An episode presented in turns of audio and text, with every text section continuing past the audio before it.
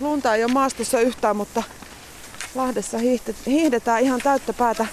Teemu Virtanen, mikäs meidän tyyli on tänään? Mennäänkö me pertsaan vai vapaata? No mennään tänään nyt tällaista perinteistä, eli ihan nyt meillä kummallakin taitaa olla skinny-sukset mukana ja sitä mäkin käytän aika usein. Näillä tuota hiihdellään.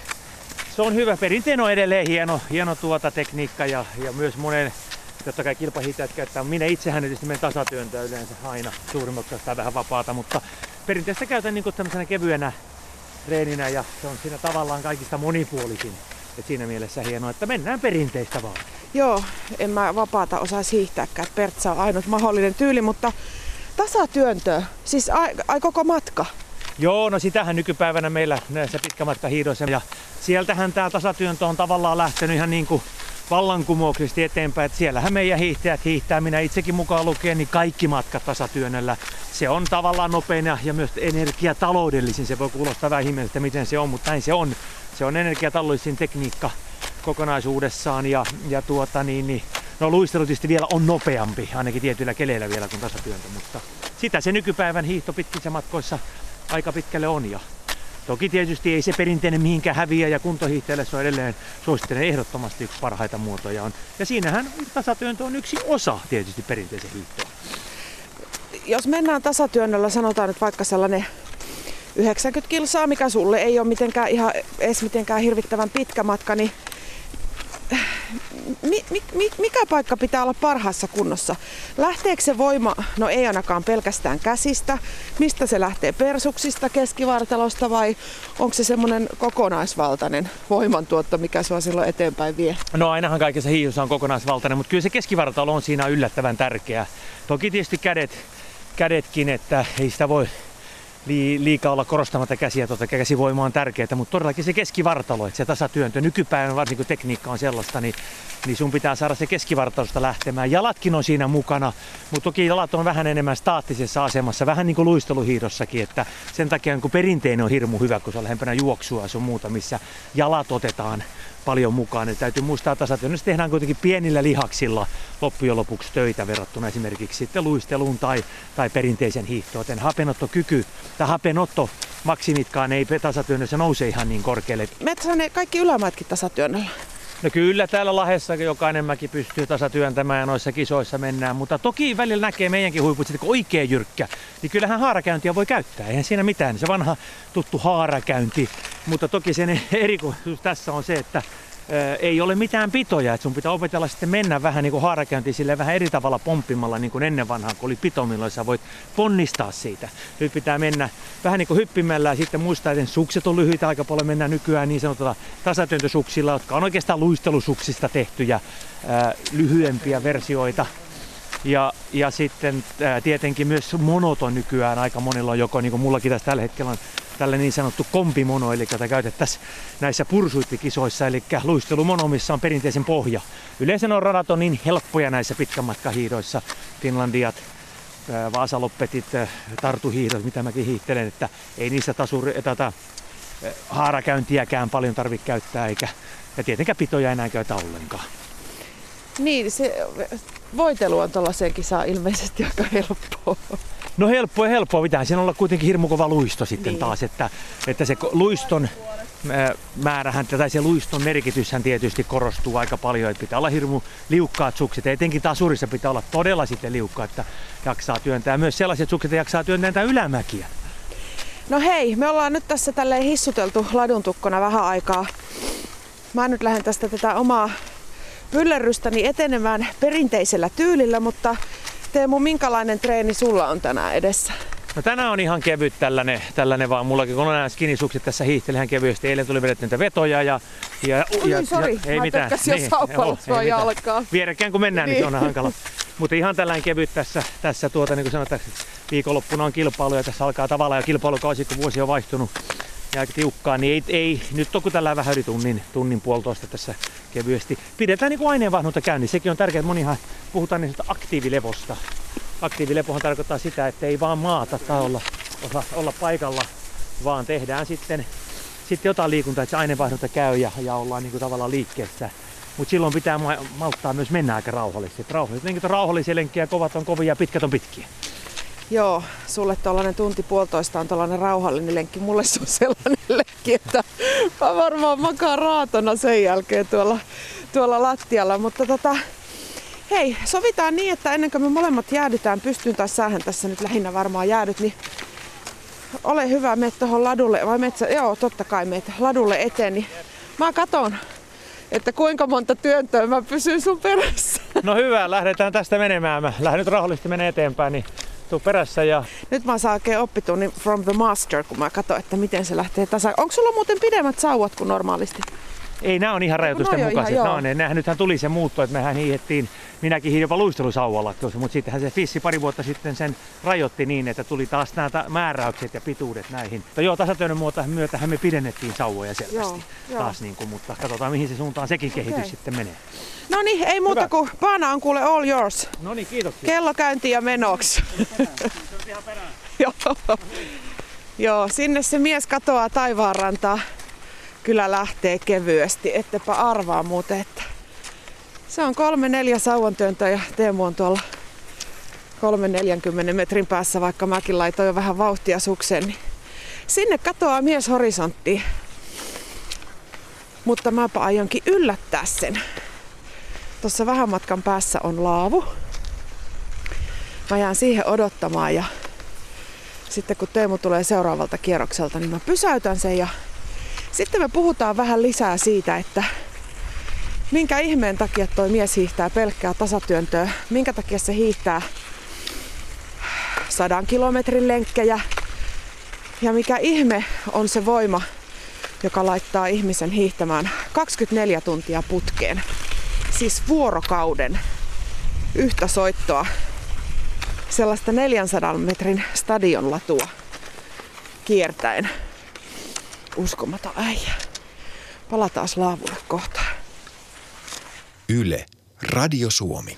Radio Suomen ilta on nyt siirtynyt Lahteen, Lahden betonin, eli ton Surmäen juurelle. Tässä on tämmönen laavu.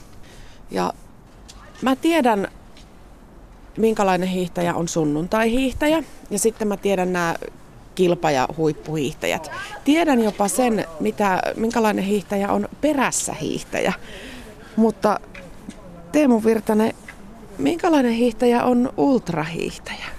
No joo, se on hyvä kysymys, koska meillähän ei oikeastaan hiihdon puolella sitä ultralajia niin kauheasti ole ollut. Että ultrajuoksuahan on olemassa, missä juostaan, se on helppo ylimaratonia olevat matkat ja triatlonit sun muut, jotka kestää sitten täysmatkat, kahdeksan, huipulla kahdeksan tuntia tavallisilla ihmisillä vaikka minne asti. Mutta hiihdossa ei oikeastaan semmoisia hirveitä ultramatkoja. Onhan meillä pitkä, puhutaan pitkä matka hiihdosta, mutta ne on yleensä Vasaloppet ja pidetään se yhdeksänkymmentä kilometriä, muutamissa Suomessakin joku satanen, Norjassa on tainnut olla sata kaksikymmentä ja näin. Ennen kuin nyt sitten muutama vuosi sitten alkoi semmoinen kuin Nordenskiöldsloppet, perustuen vanhaan tutkimusmatkailijan Nordenskiöldsiin ja hänen, hänen tuota niin, niin pohjoisnavankolla läpi hiihtämisiin. Ja, ja se on nyt sitten maailman pisin hiihto, joka on kaksisataakaksikymmentä kilometriä. Sitä voidaan puhua jo ultraksi. Se on meilläkin, meilläkin tuota niin, niin siinä kärkipäässä kun hiihetään, niin aamulla kuudelta lähetään ja illalla tullaan maaliin sitten kun kahdeksantoista kuuden jälkeen riippuen sitten mikä keli on ollut. Ja se on niin kuin ultrahiihtämistä. No mun kohdalla tietysti ultrahiihtoista vielä on vieläkin rajumpaa, että mä oon näitä kahdenkymmenenneljän tunnin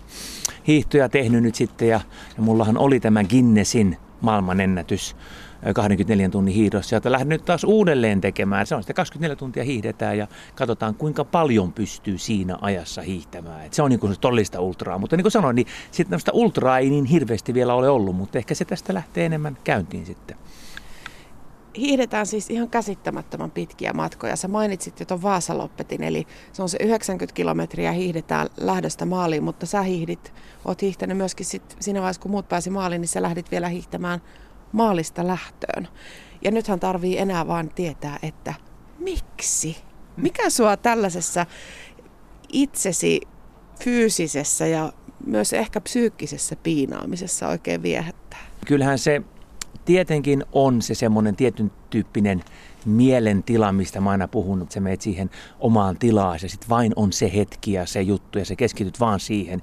Ja moni aina kysyy, miten sä voit kiertää jotain pientä rinkiä. Mä, no joo, se on alussa, se voi olla vähän tylsää, mutta kun sä rupeat menee siihen tilaan, sä vaan keskityt, niin se on sitten vaan sitä keskittymistä ja olemista siinä tilassa ja miettimistä, miten tämä menee. Se vuorokaus tavallaan siinä vaan kummasti menee. Että, mutta onhan se itsensä niin kuin haastamista, kokeilemista, yrittämistä, jotain, jotain uutta. Ja paljon oppinut itsestä ja sitten myös ihmisestä, miten paljon me ihmiset voidaan oikeasti tehdä ja mikä, mikä meillä ihminenhän on valtava fyysinen eläin lainausmerkeissä. Ne pystytään hirveän paljon venymään ja tekemään ja, ja, ja, ja sitten se ihmisiä kiinnostaa tällaiset haasteet, mitkä on rajuja ja, ja erilaisia. Ja ehkä juuri sen takia, kun tämä on kuitenkin helppo käsite, että vuorokausi on aina helppo, kaksikymmentäneljä tuntia. Se on, se on, jokainen voi miettiä, mitä se on. Kaikki on tehnyt jotakin joskus vuorokauden ajan. Suurin piirtein yrittänyt vaikka valvoa tai, tai mitä tahansa. Vaikka juhlia on vuorokausi, niin voi tietää, kuinka rankkaa se on. Matkat, jotka sä hiihdät, on tosi pitkiä. Ja tollasille reissuille ei voi lähteä, jos ei sulla ole a. valtasa peruskunto. Ja B, myöskin tietoa ja taitoa siihen lajiin liittyen. Sä oot aikanaan nuorena miehenä ollut ihan kovakin kilpahiihtäjä, eli hiihto on sulle tuttu laji. Mikä sut aikanaan ladulle imasi? No se oli ihan nuorena silloin joskus, tietty, totta kai kun ihailtiin Juho Mietoja ja tämän tyyppisiä Tuomas Vaspereita ja se sai sitten ladulle lähtemään ja, ja kilpailemaan ja, ja, ja joku siinä siihen aikaan. Totta kai mä ihan lapsena en ollut. Äitiä naureskeli, kun sukset laitettiin parvekkeelle eikä, eikä lähdetty hiihtämään, mutta sitten siinä jossain kymmenvuotiaana se sitten, sitten tuota alkoi vähän ehkä aikaisemmin. Siinä jossain kolmas, neljäs luokka innostuin sitten aika valtavasti. Mä olin alun perin luokka, niin toisiksi huono hiihtäjä, mutta mä olin kyllä vähän pyöreä ja semmoinen, mutta siitä se lähti aika nopeasti. Sitten jo luokan paraksi, oli hirveän hienoa. Siihen aikaan vielä urheilijoita varmaan, että vieläkin, mutta jotenkin arvostettiin, että ei sen tyyppinen, kun, kun mullakin se tausta oli vähän, että mä olin vähän koulukiusattu tommoinen, mutta sitten kun rupesi urheiluspärjää, niin se niin kuin hävisi paljon, että sitä arvostettiin niin paljon ja se oli joku semmoinen varmaan eri ihannointi ja sitten se jotenkin vaan vei mukanaan se hiihtäminen silloin aikanaan ja, ja niin kuin sanoit, totta, todellakin pitkään hiihdin, ihan kaksikymmentäneljävuotiaaksi asti hiihdin ja se vei mut Amerikkaan ja kaikkeen, mä olin hiihtostipendillä vielä ja se teki kaikkea, olin, olin tuotani ja siinä, sen aikaisen pitkän matkan hiidon maajoukkoissa mukana ja kiertelin ja olin jo parikymppisenä niin kuin erikoistui näihin pitkiin matkoihin jo silloin, mutta sitten tietysti muutin Amerikkaa sitten, siinä alkoi sitten ne asiat ja opiskelut ja muut, niin se sitten jäi yli kymmeneksi vuodeksi, että en hiihtänyt ollenkaan. Joskus kävin ehkä kokeilemassa ennen kuin sitten kaksituhattakaksi palasin sitten uudelleen vähän niin kuin vedonlyönnin ja tämmöisten kautta sitten. Ja huomasin taas uudelleen, kuinka hieno, hieno tämä laji oli ja innostuin siitä sitten, kun se, se tuota, että mitä jos tätä kokeilisi vähän enemmän. Että, mutta silti kuitenkaan ajattelin, että mä rupean näin ehkä vakavasti sitä, sitä harrastamaan, mutta siitä se lähti taas sitten. Mutta toki pohjat oli vanhat, että alku oli hirveetä tietenkin, kun ei ollut tehnyt vähän kymmenen vuoteen mitään, mutta siitä se eli se muisti kuitenkin, että ei siinä kauan mennyt. Meni siinä kuitenkin sellainen puolitoista vuotta, niin päin semmoisia kuntoja, että pystyy ajattelemaan, ennen kuin edes miettii, että olisi ollut kiva ruveta kilpailemaan. Että, että tota, mutta siitä se lähti uudelleen sitten. Ja niin kuin sanoin, vedollinen käy, piti mennä Finlandia hiihtoon kaksituhattakaksi. Ja siinä kun sitten olin mukana ja olin sitten vielä T V-ohjelmassa silloin huutanut, että pitää hiihtää sadan joukkoa, että se on semmoinen oma, oma haaste. Kun, ja, tota, niin, ja pystyin siihen. Siitä se innostui, että mitäs jos ja, ja niin päin pois. Ja, ja siitä sitten taas niin kuin lähti käyntiin se hiihtäminen uudelleen. Että.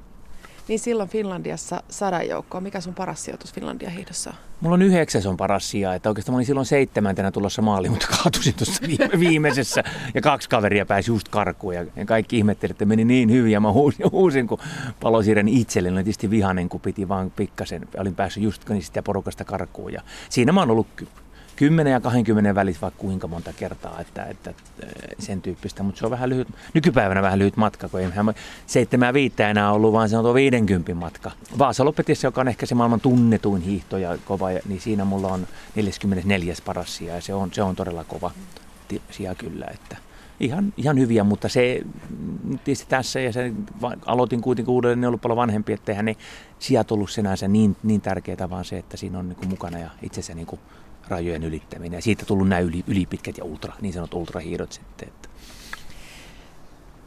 Sun kisamatkat on siis huomattavasti pidempiä kuin mitä nyt esimerkiksi Tour de Skillä, jota Suomessakin on seurattu silmätarkkana. Mutta miten sun harjoitusmäärät?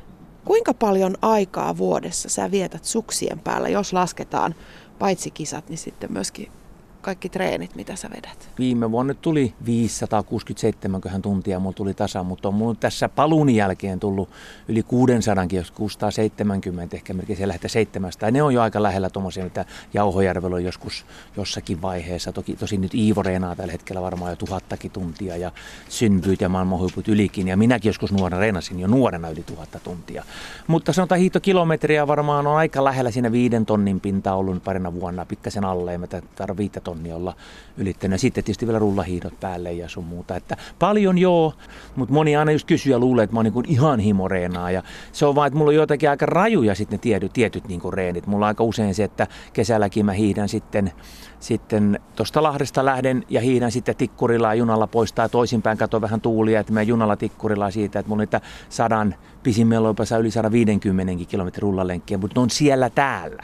Että muut reenit on sitten aika normaalia varmaan niin kuin muillakin sitten, mutta mun pitää tehdä näitä erikoispitkiä. Tässäkin on, puhuit tästä neljän kilometrin radasta, niin no silloin kiersin vaan tuon lyhyempää lenkkiä, niin tein sadan kilometrin, vähän joulua tein sadan kilometrin hiidon tässä on. Siis sillä parin kilometrin ladulla? Joo, tota ylärinkiä kiersin lähinnä, kun en viittinä tehdä kovia ylämäkiä lähteä. Oli vähän vesikelikin siinä, ja, ja niin tota, mutta tavallaan jos mä hiidan neljäsataa rinkiä kaksikymmentäneljä tuntia, niin sehän on hyvä harjoittelua siihen. Eikö sua rupea pyörryttää, kun se rinki on niin pieni? No joo, se vähän tylsää, varsinkin tolleen kun sä teet harjoituksen, jolloin se ei nyt vielä ole niin kuin mä sanoin, että jos et sen kilpatilanteessa tai siinä suorituksessa, niin silloinhan sä meet siihen tilaa ja silloin se ei haittaa. Mutta totta kai tollaiset, kun sä vaan hiihät ja meet, niin kyllä se vähän välillä tylsältä tuntuu, varsinkin ne parit ekat tunnit ennen kuin sitten se rupeaa, rupeaa tuota, kun siinäkin meni kuitenkin sitten se yli, reilusti yli kuusi tuntia, kun, kun se hiihteli, niin kyllähän siinä kahden tunnin kohdat, jaa vielä pitää siitä, vielä on muuta vasta mennyt, näin enää monta, mutta, mutta siihen tottuu ja, ja menee, että mä tavallaan sitten tykkään, siinä mielessään hiihtohan on hienoa olla lumella totta kai, mutta tietysti kun se rupeaa, rupeaa menemään tähän, että me ollaan aina näillä tämmöisillä tykkilumiladuilla ja kierretään tämmöistä pientä rinkiä, että hän nyt ei päästy vielä maastoon ollenkaan. Ja sitten taas miettii kesällä välillä hieno rullahiihto, kun mä lähden just sinne Tikkurilaan, niin on se aika hienossa lämmössä, että voit kuitenkin mennä sata kilometriä yhteen suuntaan ja, ja sä näet siinä paljon enemmän välillä kuin kun tota niin, niin tässä hiihdossa nykypäivänä, kun se on nyt tämä koko, tässä ollaan hienosti Lahden kaupungille, hieno kiitos siitä, että on ollut auki lokakuun toiseksi viimeinen päivä, mä oon siitä asti koko ajan täällä hiihtänyt, vaikka pari kertaa meni niin sanotusti kiinni, mutta totta kai mä olin täällä hiihtämässä, tietenkin, mutta tota, onhan tää tää sama rata, että kyllähän tässä nyt vähän tätä tylsyyttäkin tulee, täytyy tunnustaa. Sä sanoit, että kuusisataa tuntia vuodessa. Hiihtoa, viisituhatta kilometriä, hirveän pitkiä aikoja yksin. Ootko sä jonkunlainen erakkoluonne? No joo, toi on totta kai kestävyysurheilu on aina varmasti. Kaikki, kaikki kestävyysurheilut oli ne huippu, huippuja tai muuten harrastelijoita, niin kyllähän siinä semmoinen erakkoluonne täytyy jollain tavalla olla. Toki reenataan väillä yhdessäkin ja tehdään yhteenreenejä ja, ja sitäkin puolta paljon on, ja, mutta etenkin näissä ultrahommissa, niin pakkohan se on olla. Pakkohan se jaksat kaksikymmentäneljä tuntia hiihtää ja tehdä tuolla niin omien ajatustesi kanssa, niin kyllähän se sitä on. Mutta monta kertaa myös, kun on peruslenkkejä, tehdä mitään vetoharjoituksia ja tämmöisiä, niin se pystyy lenkillä paljon. Ja just juuri kesällä mä mietiskelen kaikkia muitakin työasioita tai on hyvin luovimmillaan myöskin, että sitä kehittelee kaikkia asioita sen lenkin aikana. Silloin kun se on tietty hyvä viretila. Sitten kun mennään oikein kovaan, niin ei siinä jaksa sit hirveän paljon miettiä muuta kuin sitä, sitä harjoitusta sinänsä.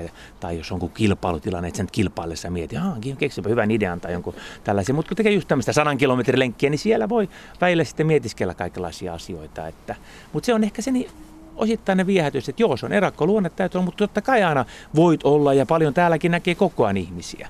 Et siinä on vähän, ei se nyt ole ihan semmoista kuitenkaan, että mennään metsässä yksiksi, ei koskaan sä et ketään näe, vaan tässähän näkee koko ajan ihmisiä. Monta kertaa kun tähän tulee, niin, niin joo, laittaa musiikkia, kuuntelee, tai sitten tulee joku kaveri, tosi ihan kuka vaan, sit saattaa, jos on semmoinen peruslenkki, niin sitten siinä hiihellä tunnin jonkun kanssa ja jutella, että onhan sitäkin aspektia, että ei se nyt ihan ole vaan yksinäisten susialaji tämä hiihto tai mikä tahansa kestävyysurheilu. On siinä se joukko, joukkomentaliteettikin aina mukana. Yle, Radio Suomi. Ultrahiihtäjä Teemu Virtanen, kuinka usein sä törmäät siihen, että sua sanotaan hulluksi, masokistiksi, ää, kuivan kesän oravaksi, saat ihan älyttömän kuivassa ja jäntevässä kunnossa, jos tällainen ilmaisu sallitaan. Miten paljon tätä sun lajia ihmetellään? No tämä hullutta, joo, sitä tulee. Nyt on tullut myös paljon kaikenlaista positiivisesti hulluja, mutta, mutta kaikki on ollut vähän positiivista siinä mielessä. Mutta, no, no muuten tota, masokistia harvemmin ehkä, joo, sitä tota, kuivan kesän oravaa en ole kuullut, mutta, mutta tuota, no, kyllähän näitä tulee. Mutta enemmän se on sellaista vähän, että vau, ja kyllähän moni tulee sitten niin kuin hirveän paljon. Mulle ihan tavalliset ihmiset, jotka, jotka tykkää hiihtämistä ja tekee hiihtämisen kanssa jotain, niin ihan niin kuin kuntohiihtäjät, niin paljon kyselemään vinkkejä, että miten sä ja, ja miten... miten pitäisi tuohon ja tuohon valmistautua. Ja muutama on nyt multa kysynyt sitä Nordenskiöldsloppetista siitä, että miten siihen, hänkin on aikonut ja se on niin pitkä, voisiko tavallinen kuntohiihtäjä sen tehdä, että näillä pohjilla mitä mä oon tehnyt. Mutta totta kai, ja sitten mä annan vähän niin kuin neuvoa ja, ja tämän tyyppistä, mutta yksi hyvä hiihtäjäystävä sanoi siinä mielessä, että hullu ei näihin pysty, niin kuin hän sanoi, että, että kyllä niissä pitää olla kuitenkin se ajatus ja järki ja, ja aivot mukana, että jos olet ihan pelkkä hullu vaan, niin, niin jossain vaiheessa seinä tulee vastaan, että näissä pitää olla kuitenkin aika järkevä ja Aika, aika huolellisesti valmistautua ja miettiä. Että. Niin, miten tarkkaan sä muuten mietit sitä, että sitä sun harjoitusohjelmaa? Laaditko sä ennen esimerkiksi talven alkua itsellesi jo ohjelman, jota sä orjallisesti noudatat, vai menetkö sä enemmän sitten niin kuin sen fiiliksen ja oman tuntemuksen mukaan, kun sulla on nyt kuitenkin aika pitkä, pitkä kokemus tästä lajista kaikkinensa on?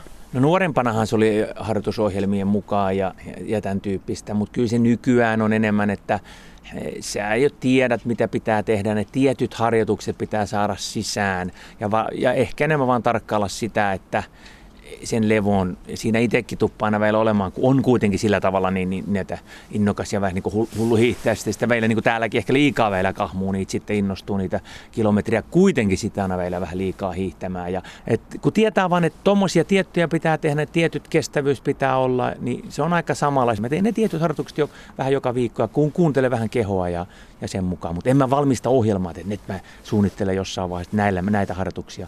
Ei sitä tässä pysty tekemään, eikä mulla on niin paljon muitakin tietysti duunia, hommia, matkustamista. Mä oon joka viikonloppureissaan tuolla Keski-Euroopassa, niin sitä pitää aina vähän senkin mukaan katsoa, että mitä voi tehdä ja pystyy tekemään. Ja kelit ratkaisee aika paljon. Jos on hyvä nopea keli, mä tain, nyt kannattaakin tehdä vähän sen tyyppinen harjoitus. En ollut aikonutkaan, mutta nyt onkin vähän tämmöinen, tai jos oli raskas keli, niin sitten ei, ei, nyt ei kannatakaan niitä vetoja tehdä, tai nyt ei hietä satasta tässä kelissä ja niin päin pois. Tuosta ruoasta jo mainitsitkin, että sulta aika usein kysytään, että mitä sä oikein syöt, niin vastaan nyt siihen kysymykseen, että mites sun ruokavalio? Kuinka tarkka, ehdoton huippu-urheilijan ruokavalio sulla on vai voiko sä syödä mitä vaan, kun sä kulutat niin käsittämättömän paljon? No mulla on vähän erikoinen kyllä. Mä oon tällainen karppaaja, joka ei todellakaan monellekaan kestävyysurheilijalle varmasti kuuluisi. Kuulus. Eli mä oon koko syksyn nyt taas niin kuin viime syksynäkin, kun oikeastaan viisi kuukautta tähän jouluun asti käytännössä katsoen karppasin, mä en syö hiilareita ollenkaan. Joka on hyvin, hyvin, hyvin, hyvin erikoista, mutta sillä mä oon tietysti opettanut rasva-aineenvaihdon aivan. Mulla on synnynnäisesti jo kova rasva-aineenvaihdonta, mutta se on mulla tehnyt se, että mähän pystyn niin kuin rasvalla polttamaan tekemään koviakin harjoituksia. Ja, ja sitten ihan vaan, niin kuin nytkin mä oon ollut, mutta nyt sitten kun mulla on sunnuntaina kilpailu Ruotsissa, niin nythän mä tässä pikkasen, nyt taas joulun jälkeen en ole oikeastaan syönyt hiilaria. Ja, ja nyt pikkasen taas syön totta kai ennen kisaa sitten, että mulla on hiilaria. Mutta glykogeenivarastot saa täytettyä niin nopeasti, jos ne on oppii kuitenkin vaan niitäkin käyttää, ja elimistön osaa niitä käyttää nopeasti, niin, niin se toimii mulla. Mutta en mä nyt mene sanoa kaikille, että kokeilkaa sitä. Mutta syy, miksi mä teen sitä, no joo, se rasva-aineenvaihdunta plus, että kesällä mä sitten syön mitä vaan. Ja mulla kyllä nykypäivänä se paino tulee, että kyllä mä joudun melkein valitettavasti kymmenen kiloa aina pudottamaan painoa. Ja se on se yksi syy, miksi mä karppaan, kun se on ainoa tapa, millä se lähtee kuitenkin, kuitenkin vielä voimaansa, että jollain muulla erikoisdietillä tai soppalinjalla, niin kyllä siinä voimatkin lähtee, mutta tässä karppauksessa syödään kuitenkin proteiinia koko ajan, pidetään tavallaan siinä mielessä niin kuin lihaksille koko ajan, sulla on energiaa. Sä oot kyllä tuollaiselle ravitsemustieteilijälle ihan kauhistus. Kaveri, joka ei syö hiilareita ja hiihtää tuollaisia monen sadan kilometrin matkoja kerralla, niin oothan sä nyt aika uskomaton tapaus siinä mielessä. No se on joo mielenkiintoista. Mä oon miettinyt, että siinä olisi varmaan monelle oli ravintoja vähän tutkimin, tutkimin, lisätutkimisen paikka. Onhan näitä nyt ruvettu näitä tutkimaan ja sitä hiilaria on uudelleen vähän arvioitu. Mä oon pystynyt kuitenkin tekemään ihan rajujakin niin kuin suorituksia ja ha- maitohapollisiakin harjoituksia ihan sille, että mulla ei hiilaria ole koneessa. Enkä koe sitä mitenkään vaikeaksi. Toki tiedän kyllä, että totta kai sitten se ihan se yläpää vaati sitä hiilaria, sen takia mä kisoihin aina syön sitten kyllä hiilaria. Että mulla on ja kisan aikana. Totta kai mä kaksinelosessa, se on lähinnä on sitten sitä, sitä hiilaria koko ajan niin paljon kuin voi, sitä, ja, ja, ja, koska se on sitä nopeinta energiaa, mutta kun siellä pohjalla sitten on valtava ja rasvainen vaihdunta, niin sekin käy koko ajan ja silloin tulee se, että sulla ei periaatteessa sellaista täydellistä sippaamista tule. Ultrahiihtäjä Teemu Virtanen, sulla on ollut siis hallussasi kaksikymmentäneljän tunnin hiihdon maailmanennätys ja sitten se sinulta riistettiin. No, monihan löysi siinä vaiheessa hanskat tiskiin, että mä oon kerran sen saavuttanut, en mä siihen enää pysty. Mutta nyt helmikuun loppupuolella sä näytät kaikille, toivottavasti. Paikkana on siis Tukholman Olympiastadion, joka nyt ei ole mitenkään sellainen perinteinen hiihtopyhättö. Siinä on neljänsadan metrin rinki ja sä pyörit kuin hyrrä siinä ringillä kokonaisen vuorokauden. Sä kerroit jo sun fyysisestä harjoittelumääristä, mutta miten sä henkisesti valmistaudut siihen kaksikymmentäneljän tunnin koitokseen, kun ei se nyt ihan niin kuin mene sillä, että sä vaan lähdet hiihtämään, se tuntuu koko ajan mahtavalta, vaan siellä tasan varmaan tulee se hetki, kun sulle tulee semmoinen olo, että nyt sanon ruman sanan, saatana tää oli tässä, mä annan periksi. Niin miten sä valmistaudut, että siitäkin mennään yli? No tuo on hyvä. Sitten me tullaan tähän henkiseen puoleen ja tasan varmaan siellä tulee. Sen mä tiedän, se on aina tullut, vaikka mä puhuin näistä rasva-aineenvaihdonnasta ja kaikista näilläistä yritetään sitä kynnystä viedä vaan kauemmaksi ja kauemmaksi, että ne, ne vaikeat hetket tulee ja niistä pääsis, pääsis eroon. No yleensä mulla ne vaikeimmat on aina nyt kokemuksen perusteella ollut siellä jossain kuusitoista, mä puhun aina neljätoista, viisitoista, kuusitoista tunnin kohdalla ja sinne kahdeksantoista. Hyvin usein mä sanon aina sen, että kun kaksi työpäivää on tehty, niin vielä yksi on jäljellä. Siinä on se usein se, se rankka niin kuin fiilis, että kahdeksan tuntia vielä ja oot aika väsynyt. Ja hyvin usein ja yleensä kaikissa näissä mun suorituksissa me ollaan aloitettu päivältä, aamulta, joskus puolen päivän, nyt käytetään kymmeneltä. Eli silloin jo kuusitoista tunnin aikana sä oot siellä jossain yössä ja pimeässä, joka on myös henkisesti vaikeaa siinä pimeässä. Ja, ja tiedät jotenkin ihminen yötä vastaan ei ole tehty meitä tekemään, vaikka on yötyöläisiäkin, niin se ei kuitenkaan ole niin luontaista meille. Niin se, on, se henkinen koiton siinä lopulta sitten on se. Se on sen viehätyskin. Se. Mä puhuin sitä zone tavalla, että sä menet siihen tiettyyn mielentilaan. No se on juuri se henkinen mielentila ja, ja sen itsensä voittaminen ja miten mä tästä selviydyn. Ja monta kertaa siellä tulee sillä, että ei tästä nyt pysty selviytyä. Mutta sitten sit sä oot jotain energiaa tai joku pieni ja yksi, kaksi sitten se, se voi mennä. Sen silloin kun mä sen maailmanennätyksen tein, niin olin aika puhki siinä kuusitoista tunnin kohdalla, että ei tästä taida tulla mitään ja oli pakko vähän vauhtia pudottaa. Mutta sitten taas kuitenkin jo kaksi viimeistä tuntia tultiin hurjaa vauhtia, eli kaksikymmentä hiihettiin taas. Mutta se mikä ton tekee nyt niin rajuksi on toi, että puhun siitä halussa juuri, että se vauhti on kuitenkin tässä niin hurjaa. Kyllähän me, jos me lähtisin vain kahta neljää hiihtämään, ei se olisi mulle mikään ongelma. Mutta kun pitää koko ajan hiihtää, otan kaksikymmentä. Minkälaisia apuja sä käytät siinä hiihdossa? Onko sulla jänishiihtäjiä? Onko sulla siellä lihashuoltotiimi radan varressa? Että sit jos sulle tulee kramppi, niin sieltä joku kirmaa laukaisemaan sen krampin hieromalla, vai minkälaiset taustajoukot sulla on? Mulla on huoltajat ja mä oon tästä nyt kohta lähdössä Startexille jut- hakemaan taas vähän niin kuin voiteita systeemejä, eli start, startit tulee huolto täysin siihen, he voitelee mulle, mä vaihan suksia. Tässä voi vaihtaa koko ajan suksia, että normaali hiihtokilpailussa sä et saa vaihtaa. Mm. Apuhiihtäjä olisi tarkoitus olla kyllä ja sehän auttaa valtavasti. Sitten, että siinä on apuhiihtäjiä ja kuinka paljon katsotaan, niitä tulee sitä Ruotsin alueelta sitten tämä Vasaloppet hiihtäjiä siihen kirittämään, mutta on siinä koko ajan taustajoukoja. Se on tavallaan se hieno, että siinä kaikki vaan toimii ja elää sen, sen hetken ja kaikki elää vaan niin kuin sulle sillä hetkellä. Se on aika, aika hieno. Puhuttiin jo siitä, että tuollainen hiihtomatka on psyykkisesti ihan tosi kova ponnistus, mutta sitä se on myös fyysisesti ja ihan varmasti. Jossain vaiheessa matkaa suhun sattuu aivan vietävästi. Minkälainen suhde sulla on kipuun? Onko se eteenpäin vievä voima vai, vai sellainen, mikä saattaa sut helposti lannistaa? Kyllä näissä pitää olla se kivunsietokyky kova ja sun pitää nauttia, tavallaan nauttia kivusta. Kun on oikein hyvä päivä tai menee, niin kyllä sitä sitten sietää, niin kuin varmaan moni muukin huippu-urheilija, niin, niin kyllä sitä silloin sitä sitten sietää vaikka kuinka. Se on se hyvä sanonta. Että kun ihminen luulee kuolevansa, niin ollaan vasta puolessa välissä. Että se, siinä on jotain perää ja totuutta. Mutta joo, kyllähän siinä pitää sinut kivun kanssa olla ja kyllä sitä omalla tavallaan pitää, pitää. Ei muuten tällaisia lajeja tekisi. Pahastutko, jos joku sanoo, että sä oot kyllä addikti?